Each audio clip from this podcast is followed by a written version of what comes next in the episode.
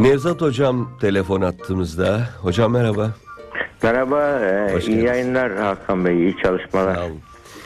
Ee, değerli hocam, geleceği konuşmadan olmaz ve Evet.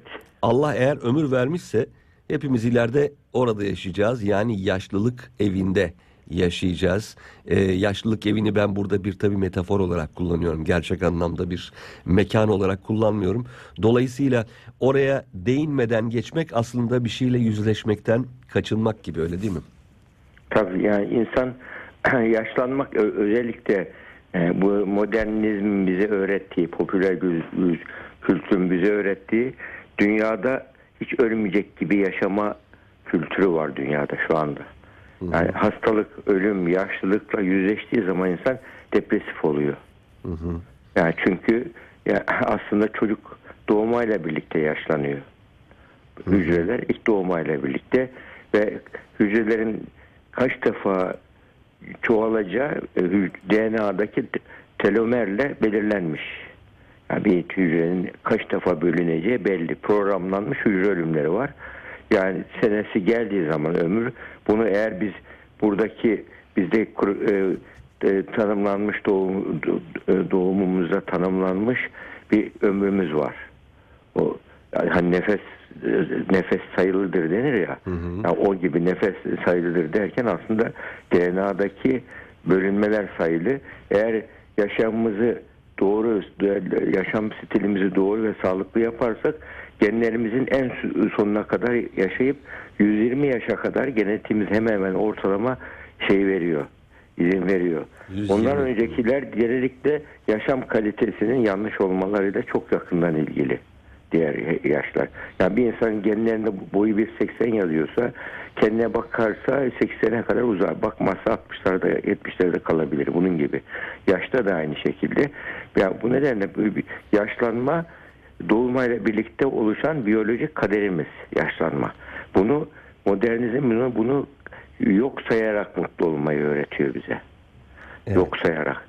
Yani bu şekilde yok sayarak mutlu olduğun zaman hayatın yaş ilerledikçe ya da yaşlıları gördükçe ya da bir hastalık oldukça e, bir şekilde e, narsistik yatırımını bedenine yapma olarak söyleniyor şeyde. Sağlığına yapmak. Ee, hocam özür dilerim. yapmak gibi. Burada Evet. burada durduracağım sizi. Narsistik yatırım ne demek? Tabii narsistik yatırım yani vücudunu, bedenini, yaşını, canını, hayatını çok fazla sevmek. Sevgi yatırımını ona yapmak.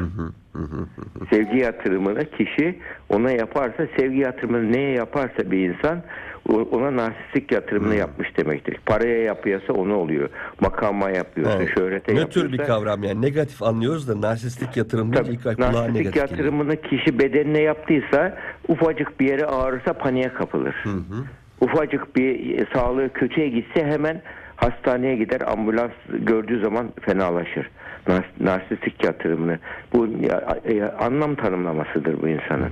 Yani paraya yaptıysa parayla ilgili ufak bir kriz para kaybı olduğu zaman hemen depresyona bunalıma girer kişi. Yani şeye yaptıysa, makama yaptıysa makamdan düştüğü zaman hızla çöker. Amerika'da var CEO'lar emekli olduktan sonra 6 ay içinde kanser oluyorlar mesela. Yani makamı kaybetmekte. Bunun gibi narsistik yatırımımızı neye yaptığımız bizim yani sevgi yatırımımızı neye yaptığımız bizim bunun için çok şey. Yani bizim e, mu- mutlu olup olmamıza çok yakından ilgili anlamlı Şimdi- olmak. Yaşlılık yaşlılık konusunda da şöyle. Yani biz hiç ölmeyecek gibi yaşamaya göre zihinsel yatırımımızı, sevgi yatırımımızı yaparsak yaşlılık kabus gibi gelir insana. Ya mesela şeyde var Hollywood'da bir röportaj var bir kad yani şu ünlü bir e, e, şöhretli birisiyle diyor ki bir kadının Hollywood'da kabusu nedir diyor. Yani ünlü rep- yani reputasyonu olan birisinin nedir diyor. Diyor ki 40 yaşına gelmektir diyor. Şey, şey, şaşırıyor neden 40 yaşına gelmek kabus oluyor bir kadın için Hollywood'daki bir sanatçı için diyor. E, ilgi azalıyor eskisine göre diyor. Yani bir ilgi azalıyor. İlgiye göre narsistik yatırımı yapmış. Narsistik yatırımı fiziksel görünümüne göre yaptıysa estetikten çıkamıyor mesela. Halbuki narsistik, narsistik yatırımda hayata e, sadece kendine bir şey katmak değil, insanlığa bir şey katmak, hayata bir şey katmak, Topluma bir şey katmak, vatana bir şey katmak, yaratılışa uygun yaşamak. Sadece yaparsa- var olmak Evet. ve görünür olmak değil anladığımı Evet. tekrar ediyorum e, eğer doğru anlamışsam diye var olmak ve görünür olmak görünürlüğünü kanıtlamak değil de yaşama bir anlam katmak bir e, Tabii. önem üretmek önem alanı üretmek söz konusu olduğu zaman e, yaşınızın e, çok da önemi kalmıyor galiba doğru mu Hiç anladım? önemi kalmıyor. Aynı şekilde. Yani anlam kattığı zaman insan çünkü insandaki en büyük e, insanın e, Yalov'un söylediği bir söz var. İnsanın insanoğlunun en büyük kabusu diyor. E, yalnızlık, anlamsızlık, belirsizlik diyor. Ya bu, bunların içerisindeki anksiyetenin en büyük korkusu yani insanın en büyük korkusu anlamsızlık. Şimdi hayatına anlam kattığı zaman belirsizlik gidiyor. Yalnızlık da gidiyor. Anlam burada kritik kavram. Anlam kattığı zaman çünkü yaptığı işe anlam kattığı zaman kafa zihinde mantıksal bir çerçeveye oturuyor iş. Mantıksal çerçeveye oturan bir işte belirsizlikten kurtuluyor. Mantıksal çerçeveye oturtabilmek için yaptığın işin kendini aşan bir anlamı olduğunu düşünmesi gerekir kişinin. Yüksek bir anlamının olduğunu düşünmesi gerekir. Bunu düşündüğü zaman o kişi şey yap, e, yaptığı işin anlamını düşünüyor. Mesela yaşlılığa anlam nasıl katılır peki o zaman? Yani yaşlılığa anlam katmak ki yaşlının gençlere benzemeye çalışması en büyük anlam kaybıdır. Mesela yaşlının her her yaşın artısı eksisi ve güzelliği var bak. Her yaşın güzelliğini bulursa yaşayabilir insan. Çocukluğunda da öyle, ergenlikte de öyle, orta yaşta da öyle, ileri yaşta da öyle. Bütün yaşların yani ileri yaşlarda bazı yetilerimizi kaybediyoruz ama bazı yetilerimizi kazanıyoruz ileri yaşta. Mesela kazanılan yetiler nesil Bi- bilgeleşmek, insanlara e, böyle e, ailede fikir sorulan kişi olmak, yani insanlara böyle yol gösteren, yardım eden kişi olmak, bazı eserler üretmiş olmak, ha- hayırlı bir evlat üret, üretmek, faydalı bir ilimle meş- meşgul olmak, yani öldükten sonra da devam edecek güzel şeyler bırakmış olabilir. Bunlar hayata anlam katıyor. İnsan yaşlılıktan böyle bir durumda ben yaşlandım ama kaliteli yaşlandım diyor. Nitelikli yaşlandım diyor ve anlam topluma hayata anlam kattım diyor ve ölümden sonrasıyla ilgili de yatırım yapmış oluyor. Ölümden sonrası yatırım olmayan kimse yaşlılık bunalıma daha çok giriyor. Yani en, yaşlardaki entelektüel bunalıma onun için UNESCO'nun yaşlılık tabiri çok şeydir. Anlamlıdır bak UNESCO'nun bir insan konfor alanının dışına çıkamıyorsa, yeni şeyler öğrenmiyor, şaşırmıyor ve çok şeyi bildiğini düşünüyorsa, her şeyi biliyorum ben diyorsa, egosu yüksekse, merak etmiyorsa, keşfetmiyorsa, sorgulamıyorsa, araştırmıyorsa ve sadece geçmişle anılarda yaşıyorsa, sürekli eskileri tekrarlıyorsa bu bu zamana bunlara yaşlılık deniyor. Yani yani şey o zihinsel olarak yaşlandığı zaman zaten üç türlü yaşlılık var. Bu kronolojik yaşlılık, yani nüfus kağıdında yazan Hı hı, yaşlılık. anladım. Diğeri biyolojik yaşlılık. İşte bedenimize iyi baktıysak yani yaşımız diyelim 70 olduğu halde vücudumuz 60 gibi olur mesela. Bu bi- Biyolojik yaşlık. Bir de psikolojik yaşlık var. Bu psikolojik yaşlığı daha çok tarif ediyor. Psikolojik yaşlılık bu şeyse eğer kişi yeni şeyler öğreniyor, konfor alanı dışına çıkıyor, canlı, enerjikse zaten genç şeyi gibi. Yani kendini eskitmiyor bu kişi. Bu kişiler zaten beyinler mutluluk hormonu salgıladığı için Alzheimer bile olma geni taşıyorlarsa bile Alzheimer bile olmuyorlar. Kişiler ya da bu- zihinsel problemler, yaşlanmaları nasıl genç kaldın dediğin zaman emin ol böyle yaşayan kişiler genç kalıyor. Bütün buna bir paralel olarak çünkü vücudumuz bir devletse beynimiz hükümet. E, Beyni iyi yönetiyorsa bir insan bütün vücudunu, sağlığını da iyi yönetiyor demektir. Yani bunu yönetebilmesi için de muhakkak zihnini yaşlılığın olumlu yönlerine odaklayarak e, zihnini e, şekillendirmesi, düşünce kalıplarını, değer yargılarını şekillendirmesi e, yaşlı e, mutlu bir yaşlılık geçirmiş olmasına sağlar. Yani, tabii diğer bir mutluluk yaşlılık nedeni de yani sosyal destek çok önemli. Yalnız kalan yaşlılarda yani yaşlıların zaten en önemli psikososyal sorunu nedir diye sorulsa yalnızlıktır. Yalnızlık onları en çok travmatize eden bir şey. Yani şu anda e, gelişmiş ülkelerin en büyük zaten şeyi yani ileri yaş problemi yalnızlık olması. Evet. E, yal- e, yaşlanmak kişi üretimden çekiliyor gibi sanki ekonomik sosyal olarak hiç kat, katkı sağlamıyor gibi düşünülür. Yük, yük oluyor gibi düşünür gençler. Ee, yani Ama hocam orada bir gibi dilema var galiba. Yaşlıların yalnızlığında bir dilema var gördüğüm kadarıyla. Bu Evet. geçenlerde de yakın zamanda bu hafta içinde programda konuştum ama emin olamadım şu an. Ee, yaşlılar yaşlılarla çok beraber olmak istemiyorlar. Gençlerle beraber olmak istiyorlar. Ama gençler de gençlerle beraber olmak istiyorlar. Yani aynı muhabbet aynı yerde dönmediği için Dolayısıyla gençlerin e, dikkat alanı daha şey kısıtlı. Onlar e, sıkılabiliyorlar. E, o yüzden mesela ben çoğu yaşlının arkadaşı olduğu halde, yaşıtı akranı olduğu halde aman onunla görüşmek istemiyorum işte o sızlanıyor. Aslında ayna tutuyor. Değil mi? E, kendisine akranı. E, akranlarından çok gençleri istiyorlar. Galiba biraz da e, yalnızlığı yaratan o mu? Ben yanlış mı gözlemledim? İşte yalnızlık tabii seçilmiş yalnızlık olursa Aha. o yalnız sayılmaz o kişi. Yani kişi seçilmiş yalnızlıkta yalnızlık kalmayı yani bu Tolstoy'un güzel bir metaforu vardır orada. Yani bir, böyle müzevi yaşayan birisine niye e, böyle yalnız değil misin, sıkılmıyor musun deyince ben yalnız değilim ki diyor.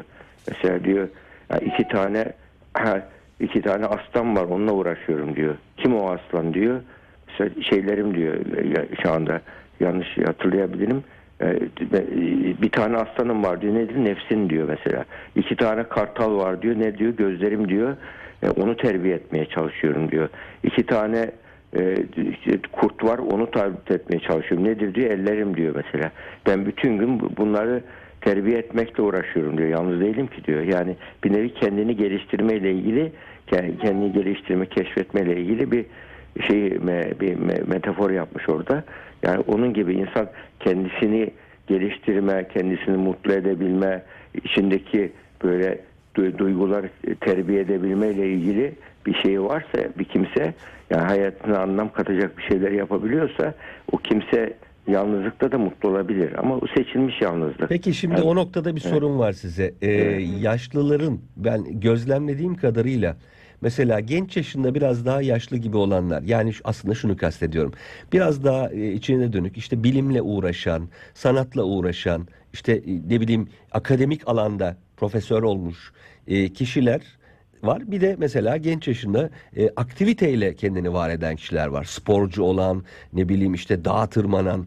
Bu insanlar ileriki yaşlarda bu becerilerini yitirmeleriyle birlikte daha çok yaşama küstüklerini gördüm ama e, hani genç yaşta biraz daha akademik e, kafası şeyle uğraşanlar, ilimle, bilimle uğraşanlar yaşlılıklarını daha e, rahat ve daha saygın geçirdiklerini görüyorum. Ben mi öyle, bana mı öyle denk geliyor yoksa Yok, o zihinsel o- faaliyet? Böyle örnekler çok doğru haklısınız fakat mesela ben sporla uğraşıp sporu bıraktıktan sonra hayata küsmek yerine mesela spor yazarlığına devam ediyor. Harika. Bu kitap kitap yazıyor. Onun felsefesini yapmaya Harika. başlıyor.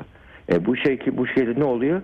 Oradaki o birikimini bu şekilde kullanıyor. Yaşına uygun kullanıyor. Çok güzel. Yani yaşına uygun e, böyle durumlarda kişi ya ben, ben ben birikimimi yaşıma uygun nasıl kullanırım? Yaşıma uygun yeni anlam ve değerler neler katabilirim buna dediği zaman bu de- strateji değiştirmesi gerekiyor hayatında bu durumda. Yani illa 15 yaşında gibi ol- olacağını düşünmek gerçekçi değil. Hoş olurdu ama mümkün değil. Ya Tabii bu ki. nedenle böyle durumlarda yeni duruma göre hemen zihinsel esneklik gösterip yeni duruma göre böyle durumlarda ben bu şekilde ne yapayım? Genç yetiştireyim diyecek mesela. Sporcu yetiştireyim diyecek. Aksakal olacak yani. Ha, İşte aynen öyle. duayenin Böyle aksakal. olduğu zaman böyle gelip fikri sorulabilen bir kimse olduğu zaman böyle durumlarda onun için yaşlıların en çok e, şey yaptığı mutlu eden şey bir yani gençlerin gelip ona bazı konularda fikir sormasıdır. En çok mutlu eder ona. Yani gençler de her şey ben biliyorum gibi sormak istemezler. Onun için yani böyle soru soran gençleri çok sever yaşlılar. Çocuklar özellikle çok sever. Çünkü onlar öğrenmeye meraklı kişiler olur. Onlar da Tabii bildiklerini aktarırlar soru sorduğu için bildiklerini aktarırken onlar da öğrenirler. Çünkü en güzel öğrenme öğrenme metodu öğretmektir. Çok. Öğretirken öğreniyor insan. Yani öğreti, öğretirken öğreniyor. Öğretirken yeni şeyler katarak öğreniyorsunuz. Yani bu öğrenme piramidinin en tepesinde ve öğretmek geliyor. Bir, en altında duymak vardır. Ondan sonra duyduğunu yaşamak vardır. En sonunda da başkalarına öğretmek vardır. Ve öğrettikçe beyin pekiştiriyor yeni yorumlar katarak ve e, öğrettiği kişiler, öğrenen kişiler. Onun için böyle yaşlılık demek kişinin bir evin bir köşesine çevirmek ya da bir huzur evine çekilip o şekilde e, yaşamak değil. Yani yaşlıların onuruna yakışır bir şekilde e, hayat sürmesini sağlamak yani toplumda dezavantajlı kişiler olarak kabul ediyor yaşlılar. Bir de Dünya Sağlık Örgütü yaşlılığı 65 ile 74 yaş arasını genç yaş genç yaşlılık diyor. Evet. 75 75 84 arasını orta yaşlılık diyor. Şey ileri yaşlılık diyor 85 ve yukarısına. Dünya Sağlık Örgütü'nün tanım, tanımlaması. Yani bunu çünkü çünkü nüfus yaş ortalaması şey çok yükseldiği için yani onu da e, kademelendirmek ihtiyacı hissediyor yani. Çünkü aslında ideal olan kişinin yani hayatın sonuna kadar yani e, çalışabileceği bir şey bulması. Sabah kalkınca amacının olması. Şimdi- yani gününü kahvede geçiren bir yaşlılar çabuk yaşlanıyorlar. Ee, şurada bir şey var. Toplumsal bir bizde bir bakış, bir görüş var. Ee, Batı medeniyetinde yani çekirdek aileye hızlı geçen e, ülkelerde e, ve daha bireysel ülkelerde aileler, büyük aileler birlikte yaşamadığı için yaşlıların çoğu bakım evlerinde hatta kendileri kendi istekleriyle gidiyorlar. Bir taraftan Evet. bakım evlerinde aslında e, 24 saat sağlık hizmeti var, arkadaş var, e, akran var, eş dost var. E, bizde hem uğranılmıyor o eve, yaşlının evine nadiren uğranılıyor. Buna rağmen yaşlımız e, öyle bir yere gitmeyi mesela bizde hoş bakılmıyor. Yani ailem beni oraya attı gibi bakılıyor. Siz profesyonel olarak e, düzgün işleyen bir bakım evinin fonksiyonel olduğuna mı inanıyorsunuz yoksa yaşlı kendi evinde mi kalmalı? Yani burada bizim kültürümüz yani kültür olarak huzur evine gitmeyi biz yani terk edilme olarak Öyle algılıyoruz. Öyle algılıyoruz. Yani bizim kültürümüz anne baba ben çocuğu bir şeyde yani, e, gençlerde anne babam huzur evine vermeyi bir e, şey kusur ve zaaf olarak algılanıyor. Yani bizim kültürel şeyimizde o öğretisinde o var. Ona e, saygı duymak lazım. Onun için Avrupa'dan çok böyle huzurevi açmak için, orada yaşlara getirmek için çok kimse yatırıma geliyor Türkiye'ye. Tutmuyor yatırımlar. Tutmuyor. Türkiye'dekiler şu anneme bakacaksan ben ben bakarım diyor. Yani el ayağı tutuyorsa ben bakarım diyen bir kültür var ama bu dağılıyor. Birçok şeyde de anne baba kendisi istiyor gitmeyi. Yani kendisi iş, işi yapıyor, yük olmayayım çocuklarım diye kendisi istiyor. Ayrı ev istiyor böyle durumlarda. Ama zaten çocuk aile içerisinde anne çocuk bu anne baba çocuk ilişkileri sağlıklıysa böyle ilişkilerde zaten bu bir ortak çözüm bulunabiliyor böyle durumlarda. Mesela ne oluyor bizde çok bulunan çözüm aynı apartmanda oluyor. Bir apartmanda ayrı dairede oluyor. Çok mantıklı. yaşlılar. Ama diğerleri de diğer dairede oluyor. Sık sık yani görüşebiliyorlar. O da kendini de özgür de hissediyor. Hem de ba- bağlı hissediyor. Çok güzel Yani biz çözüm. böyle bir çözüm bulduk. Kültürel bir çözüm. Yani bu da aslında bizim kültürümüze özgü güzel bir çözüm. Yani bu nedenle bu şey olabiliyor yani ihtiyaç olduğu zaman da hemen alo diyebiliyor, şey- yapabiliyor, e, ulaşabilir oluyor. Yani arada bir, birlikte de yemek yiyorlar. Ama böyle mutlu bir yaşlı zaten çocukları böyle durumlarda yaşlı bir mutlu yani e, böyle şey olarak gören bir yaşlıysa toplumda yani ya böyle iyi izler bırakmış bir yaşlıysa kimse yalnız bırakmak istemiyor. Yalnız kalmıyor. Evinde olsa bile Aynen. gitse bile kendi istese bile bir şekilde onun ziyaretisi daha çok oluyor.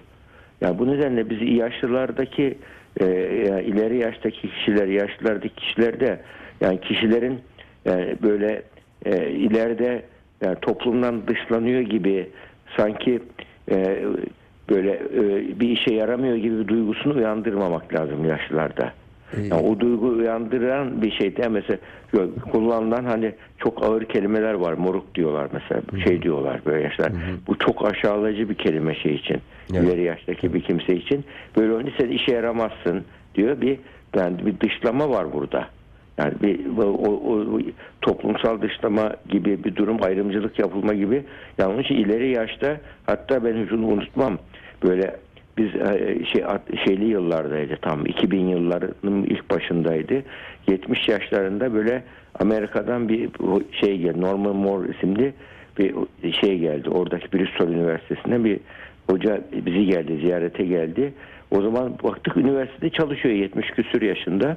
Dedik ki o zaman orada böyle şey olmuyor mu? Yani bizde 67 yaşından sonra üniversiteden emekli olunuyor. Zorunlu emekli var e, dedik. Siz yani size öyle bir durum yok mu? Halen kadrodasınız orada. Amerika'da üç konuda ayrımcılık çok e, şey yapılır. Yapılmaz kesinlikle Amerika'daki üniversitelerde dedi. Biri ırk ayrımcılığı yapmayız dedi üniversitelerde. İkinci cinsiyet ayrımcılığı yapmayız dedi. Üçüncüsü yaş ayrımcılığı yapmayız dedi. İnsan üretiyorsa kalır dedi. Yani burada üniversitede üretiyorsa yani 80-90 yaşında olsa bir şey yapıyorsa üretiyorsa o insanı emekli oldun denilmez. Yani bazı mesleklerin emeklisi rahmetlisi olmaz emeklisi emeklisi olmaz rahmetlisi olur diye bir söz vardır Anadolu'da. Yani emekli olmaz yani sonuna kadar kişi vefat edinceye kadar yaşamayı e, üretmeyi hedeflemek zaten o yaşlılıkta da istenen bu. Biraz önce söylediğim UNESCO'nun tarifinde son nefesine kadar üretmeyi hedeflemek gerekiyor. Bu üretim muhakkak şey fiziki üretim olmayabilir. Zihinsel üretim olur. Mesela çocuklara rehberlik yapması olur. Yani tecrübe tecrübe paylaşımı olur. Yani onunla ilgili e, böyle iyi örnek olma şeklinde olabilir. Yani bu tarzda e, bir ileriye ama bunun için tabii çocuk e, küçük yaştan itibaren insanın e, yaşlılığa doğru hazırlık yapması gerekiyor. Bunun için yaşlılık yani insanın yani yalnızlık duymamaları için, işe, kendilerini işe yarıyor gibi hissetmeleri için, yani bir işi başarıyor gibi toplumda sorumluluk duygularını tatmaları bir insanda sosyal ilişkileri canlı olan yaşlılar kolay yaşlanmıyorlar.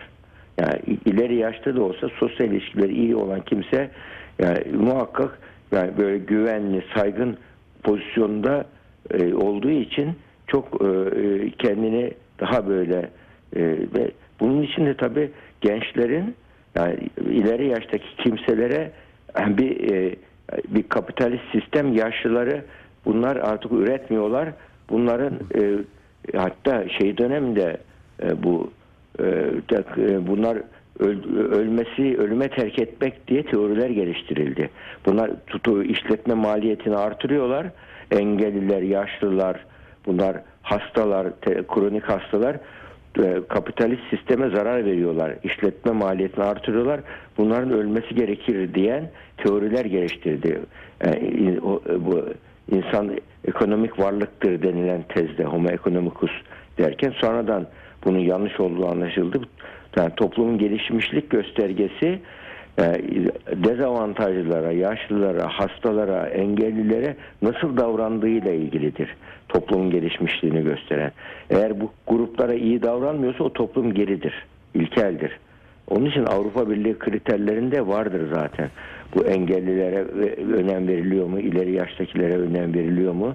Bu yani insanın gelişmişlik seviyesiyle ilgilidir. Hı hı. Bunun sosyal hizmet kurumlarına daha çok şu anda gelişmiş ülkelerde bunu toplumdaki yani toplumda insanlar kendi hayatını yaşamaya doğru yöneldiği için şu anda sosyal hizmet kurumları e, yaşlı bakımları ile ilgili daha çok yer alıyor. Huzur evleri tarzındaki e, devlet projeleriyle destekliyorlar işte İsveç'te, hı hı. E, Almanya'da yani ciddi büyük bir bütçe ve yatırım varlığı. İngiltere'de de öyle. Yani bunlar e, yalnızlık çalışmaları çok fazla evet. yapılıyor. Sosyal hizmetlerin en önemli alanlarından birisi de yaşlılarla ilgili. Türkiye'de bu konuda devletin fazla yatırım yapmasına gerek kalmıyor. Toplum bu konuda daha şey yani proaktif diyebiliriz. Daha çok sorumluluk hissediyor ama o 20 sene sonra 30 sene sonra böyle olup olmayacağımızı söyleyemeyiz. Hocam finalde e, yani insan ne yaparsa kendine yapıyor. Gençlikte mesela kendime kazanayım var, topluma kazandırayım var. Siz gençlikte topluma kazandırayım manasıyla işler yaparsanız, hayırlar yaparsanız, hayırlı anılırsanız gerçekten yaşlılıkta hiçbir şekilde faydalı olmadığınızı düşünseniz bile öyle bir miras yaratıyorsunuz ki, öyle bir minnet yaratıyorsunuz ki yine gelip çevrenizde toplaşıyorlar değil mi? Bu, bu kendine yapılmış çok büyük bir yatırım. Öyle bir gizli psikoloji yasası var. İnsanlara karşılıksız yardım yapanlar bak çıkar karşılıksız, şartsız, koşulsuz yardım yapan, iyilik yapan, rastgele iyilik yapan, illa maddi yardım değil. iyilik yapan kişilere insanlara ona Allah onları sevdiriyor insana bak. Öyle bir psikoloji yasası var. Tabii. Yani öyle insanlar farkında olmadan seviliyor. Ya bu insan niye seviliyor diyorsun. Bakıyorsun ki adam mesela cömerttir. Ya sevgi cömertidir. Yani rastgele iyilik yapar. Yani iyilik yapmaktan zevk alır. Böyle iyilik yapan bir kimse hayatını iyilik yaparak geçen kimse ileri yaşta yalnız kalması mümkün değil. Aynen. Bencil kimseler yalnız kalıyorlar. Kesinlikle öyle. Kesinlikle öyle Evet. hocam. Ne güzel söylediniz. Peki çok teşekkür Evet, ediyoruz. rica ederim, estağfurullah. Haftaya görüşmek dileğiyle. İnşallah. Allah Sağ sağlık olun. verirse buluşalım İyi yayınlar. yayında. Sağ olun. Hoşçakalın. Hoşçakalın rica ederim. Estağfurullah.